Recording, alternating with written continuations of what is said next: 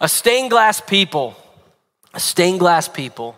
And this story today takes place in the book of John, chapter 6.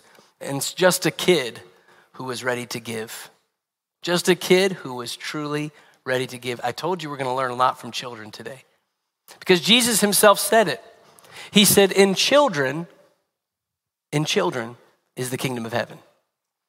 And it was in a moment when the disciples were shushing and pushing kids away from him because they felt it would distract or interrupt. My heart and desire is that here at this place in this church, we do not shush children or push them away, but we draw and bring them into the presence of God. Oh, wouldn't it be beautiful if the kids came in and saw all of us on our knees before the Lord? That they realized, oh, that's what it means to follow Jesus. Oh, that's what it looks like. And so you've got Jesus here. He says, Stop it. He gets angry. Don't push the children away. Let them draw near and come close. He blesses them and he says, For in them is the kingdom. We're going to learn today where a miracle of multiplication came through tiny hands. How many of you like math? I'm just kidding, I don't. Uh, Anna and I, you know, we've got a second grader and a kindergartner in school, and their math is so difficult for us. I'm not going to lie to you. We'll be sitting there, and it is literally how we become more holy in our household: is who gets to who gets to do homework today with the kids. And there'll just be these moments of math where I'll be doing it, and Anna's in the background. She's like, "You're totally wrong," and then I'm like, "Well, you see, kids, there's many ways of doing this." And all you mathematicians are like, no, there's not. It's a formula A plus B equals C. Multiplication. God wants to multiply things in our life, but not just for ourselves. He doesn't just want to make your bank account really swollen. And some of you are like, yeah, that sounds good. No. He doesn't just want to make you super talented so you can build your own platform and your own following very smart and academic, so you could do whatever you want to do and get whatever you need. He's multiplying something in us and around us so we can feed the masses, so people can feast from our sacrifice. This is the call of God. This is the way of Jesus Christ. He's inviting us into this. And big encounters with God often start in quiet moments or in desperate circumstances. If you find yourself in a desperate place, I'm glad you're here because he's about to show you the way. If you're in the midst of a season of life that feels quiet, not a lot of movement, not a lot of conversation with God, maybe you feel lonely, you're about to have an encounter. You've already been having an encounter with him, but now he's going to reveal to you because our hearts are open now. He's going to reveal something he wants to give us. But you know what it's going to require?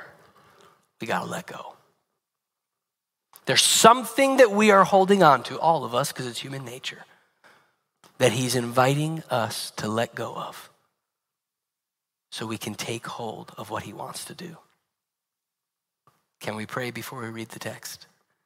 Lord, we come before you, a good father, a faithful father, who invites us into his work. God, may our hearts be prepared. Let us not just read a story, but we pray that you, Holy Spirit, would read our hearts and lives.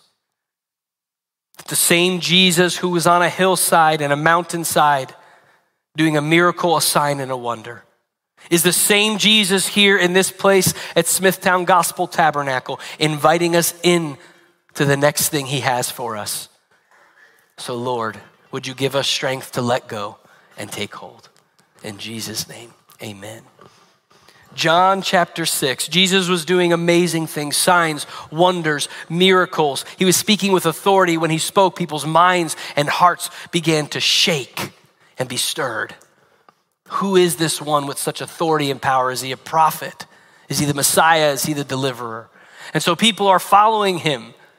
So much that he often has to break away and run away to have those alone times and come back to the crowds and the groups. And here we have one of those moments.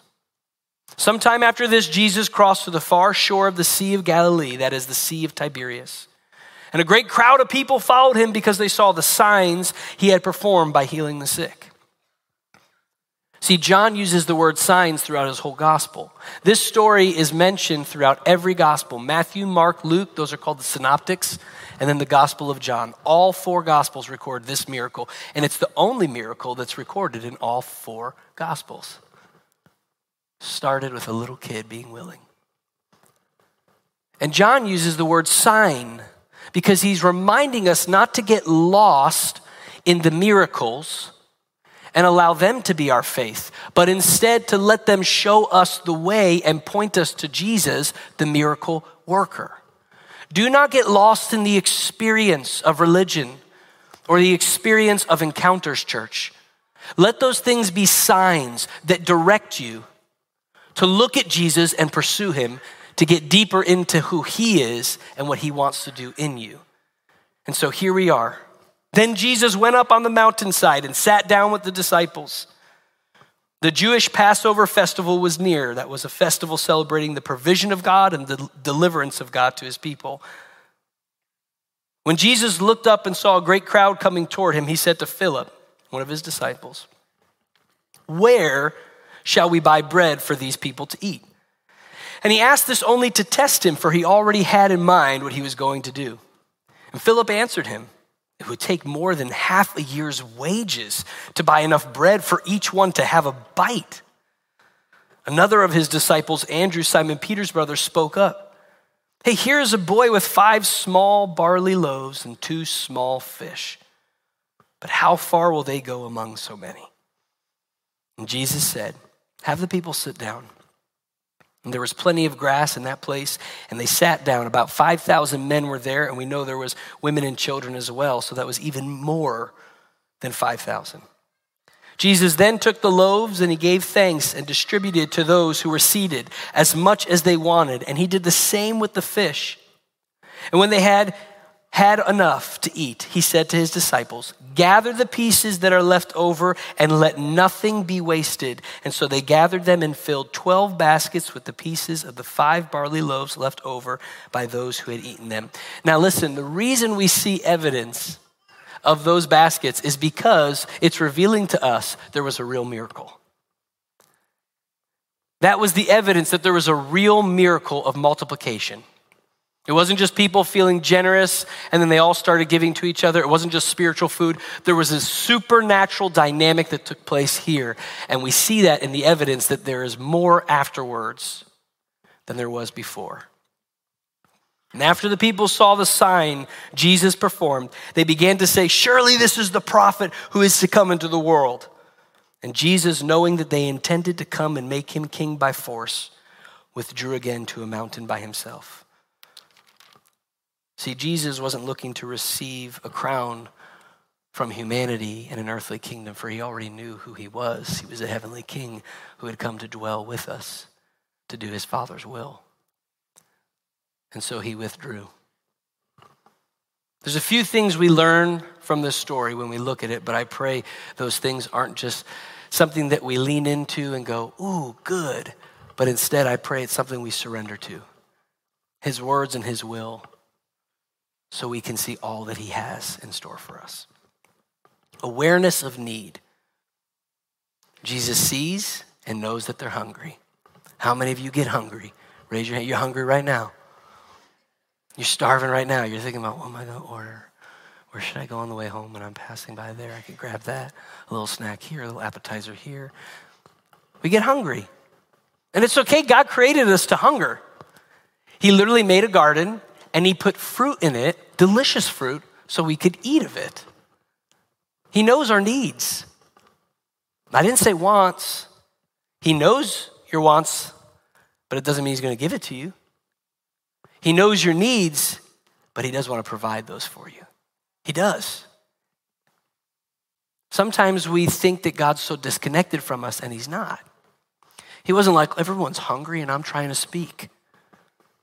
How dare you fast today? No. hey, they're hungry. We got to give them something to eat. He knows your need. If you think he doesn't, you're believing a lie. Now, if you get confused like I do with my needs and wants, he'll help us discern that and learn that.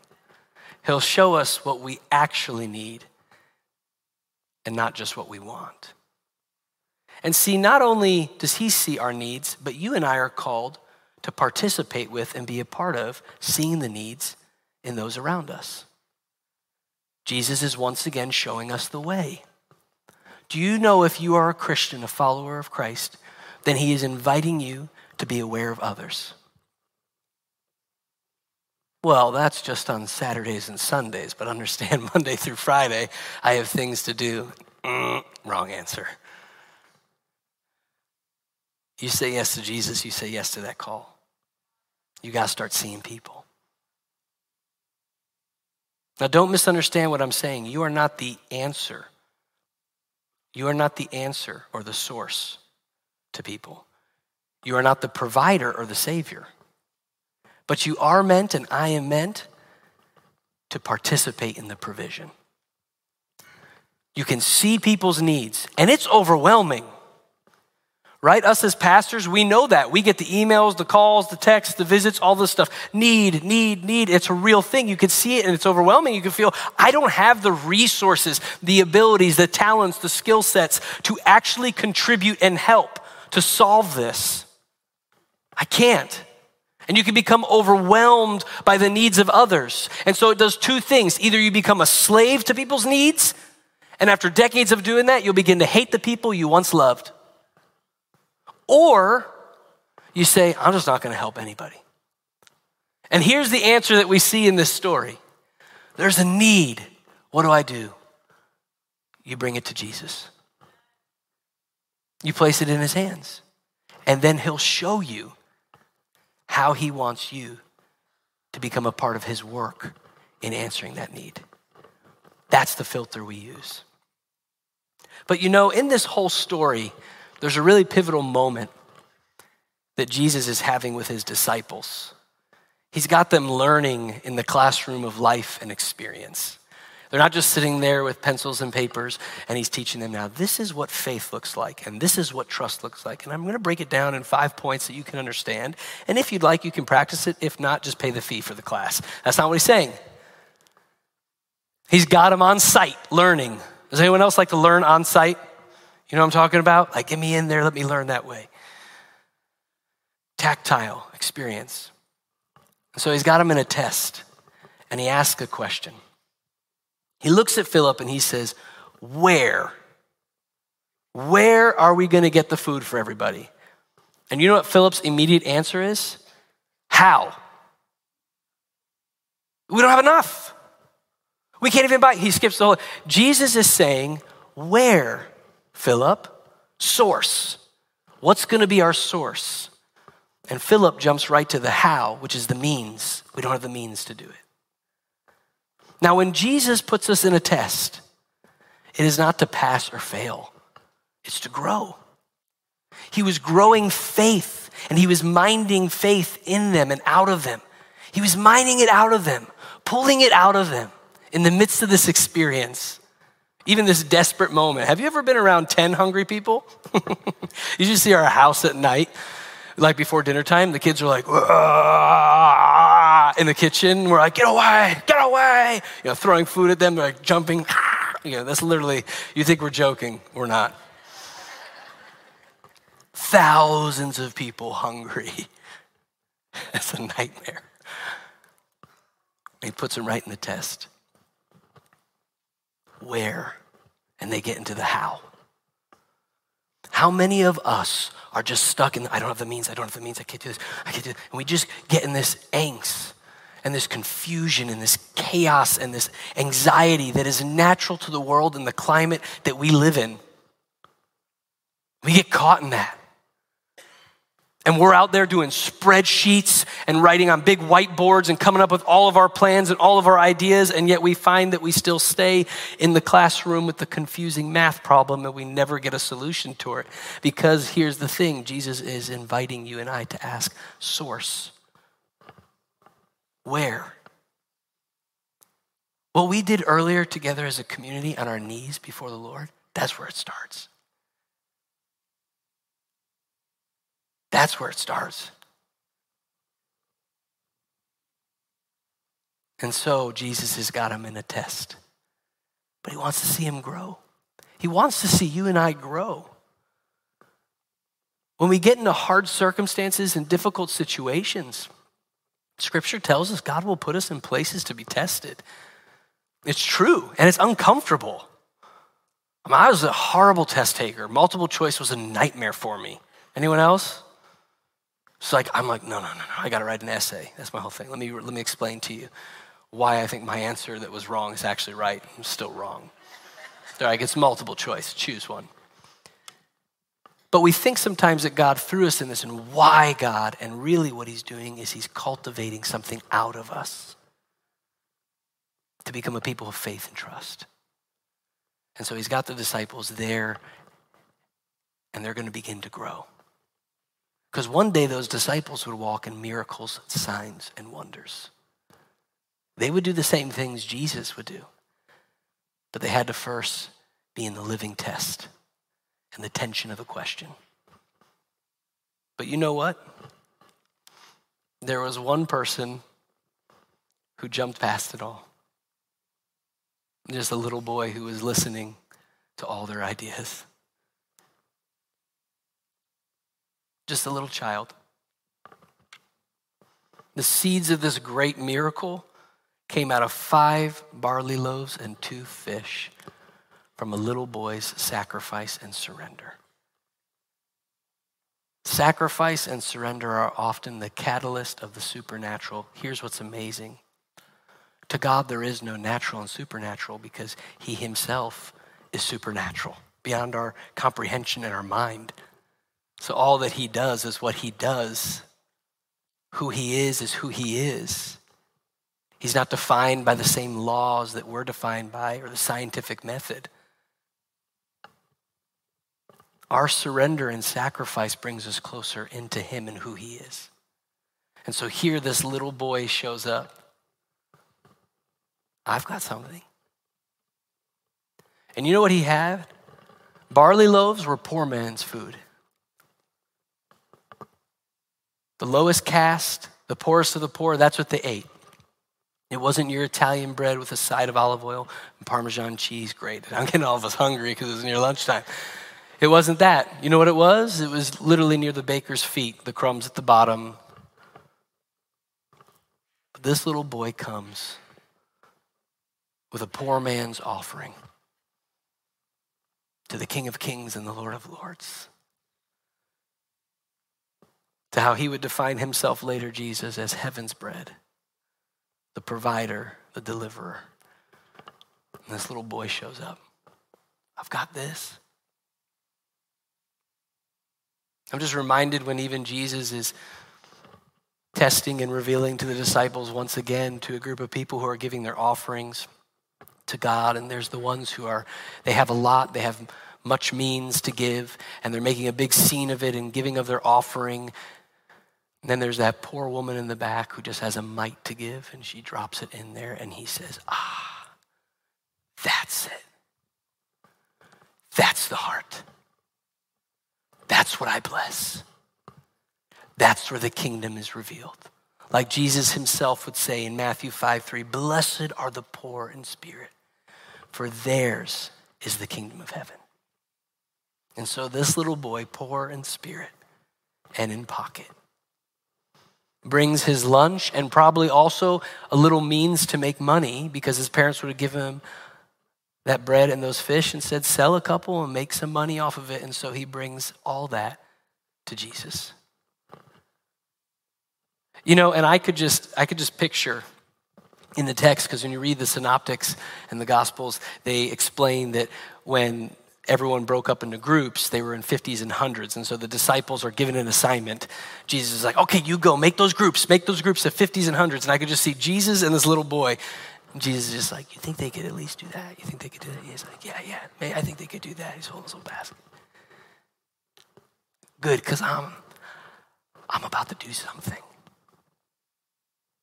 And you're a part of it. He's just standing there. If you think God needs what we define as much, you've missed the entire picture of who our God is from Genesis to Revelation. Do you know what He desires? What you can give. Your talents, your skills, your level of academia, your abilities, your resources. I messed up. I got a bad past.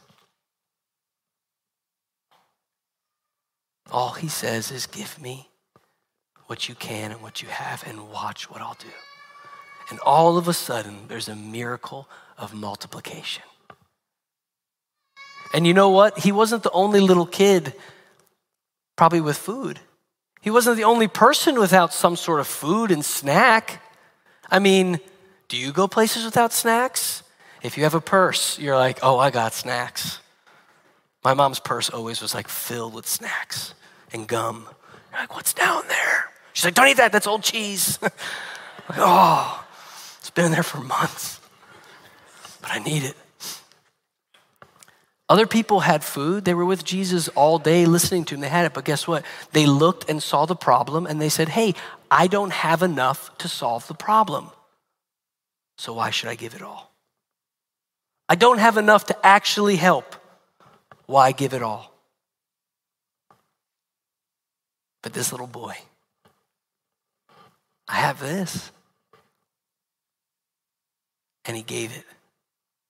He placed it into the hands of Jesus. And out of that sacrifice began a feast with leftovers. I think Tommy and Katie Hanft are here. There they are. They have two beautiful children.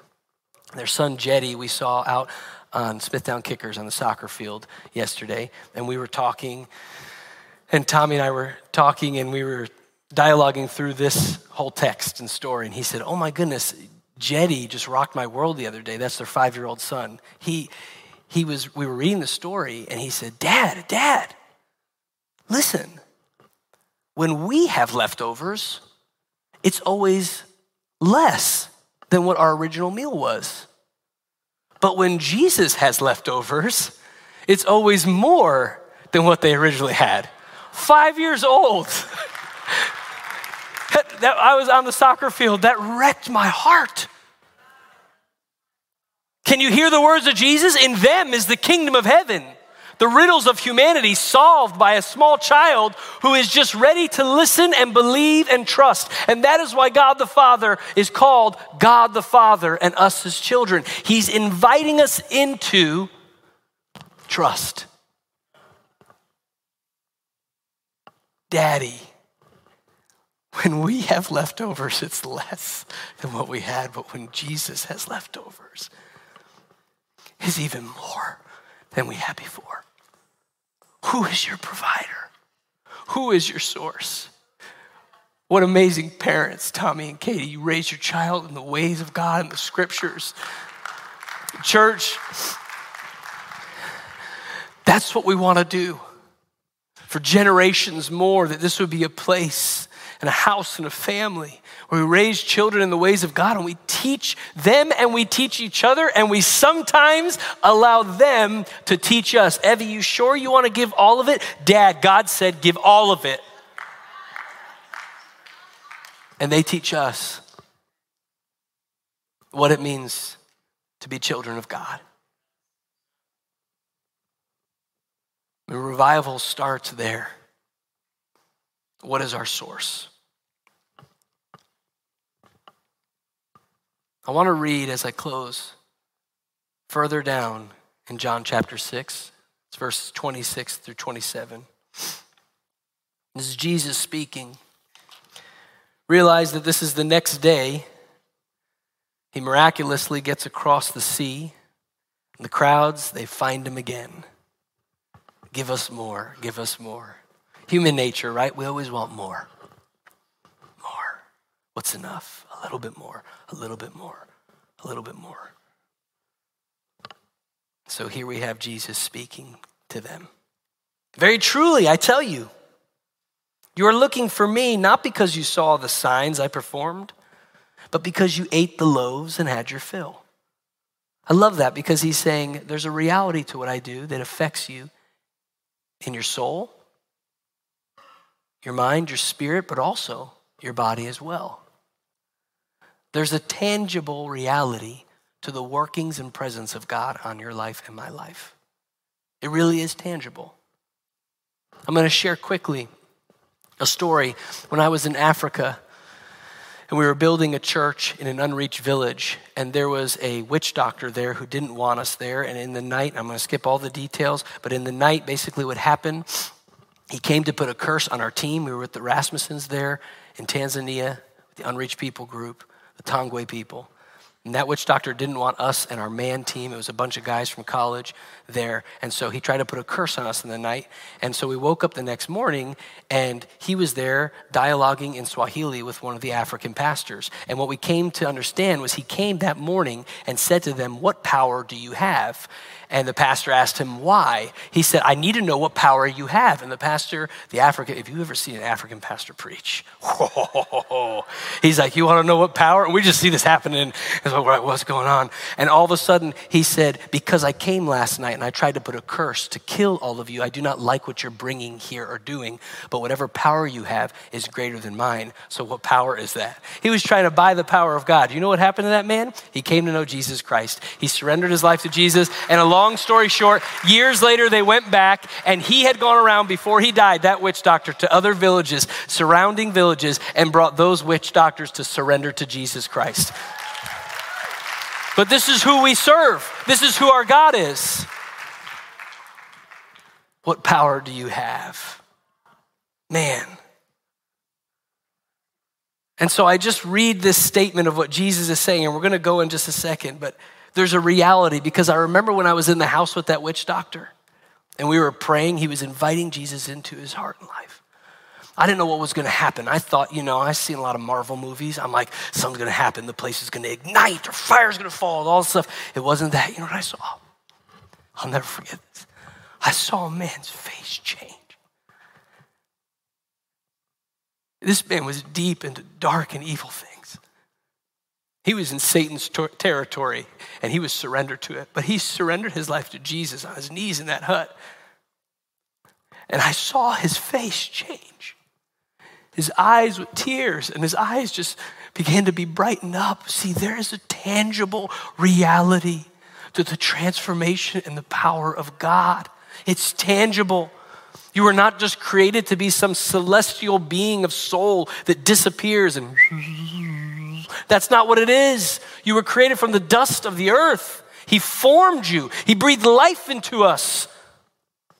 There's an earthy, intangible reality to the call of God on our life. It affects our body, our mind, and our spirit. All of it is influenced by God and who He is. And I saw it happen on that man and his face. I performed, but because you ate the loaves and had your fill. But do not work for food that spoils, Jesus says but for food that endures to eternal life, which the Son of Man will give you, for on him God the Father has placed his seal of approval. Later on, Jesus will go to tell us and share. The worship team can come back up. He says, Remember the manna that came down from the heavens to feed the Israelites as they were delivered from captivity in Egypt through the wilderness? You know that manna the story, what you celebrate. I am the bread of life, heaven's bread. Here, sent by the Father.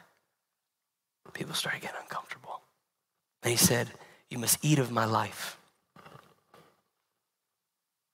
We see the Eucharist and communion in this picture the sacrifice that Jesus would do, of laying down his life. As we break bread and we drink the juice, the wine, we take it on the inside. But Jesus is saying this I am the bread of heaven, I'm heaven's bread. If you eat of me and drink of me, you won't hunger or thirst anymore like the world does. And he says, work for bread that does not spoil. What are you working for and towards? anxious about, frustrated about, exhausted about. I think when the psalmist says, Don't you know the Lord blesses his beloved even when they sleep? You're toiling, anxious, frustrated, and we're all bitten by the culture that we're in the midst of. We have to solve everything.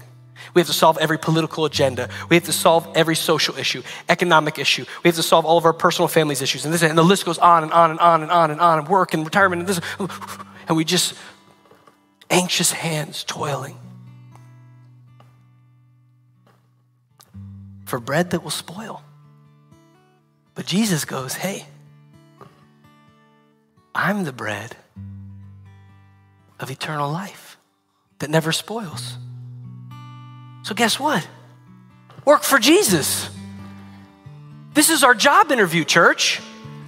Do you accept it? Do you say yes to his invitation to be a part of his work and to work for him, the bread of heaven that never spoils?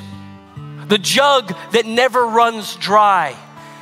This is the invitation we are being given. But some walked away.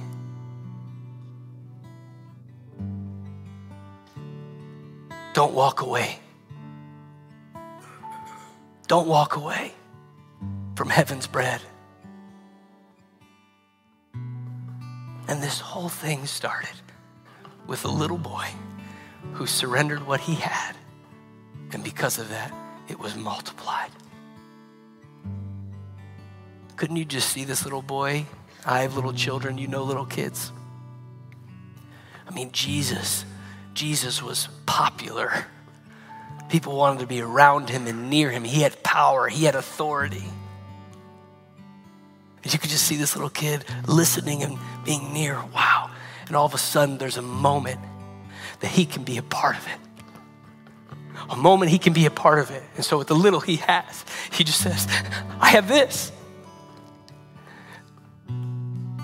In that surrender of what he had just to be near, just to be next to the guy who everyone was looking at. Do you know what I'm talking about? I have a little son. I love when he comes up to stand next to me, be next to his dad. And this little kid's just there next to Jesus. And you could just see Jesus with the warmth and the genuine heart that he had with his arm around him, like, I'm going to do something beautiful.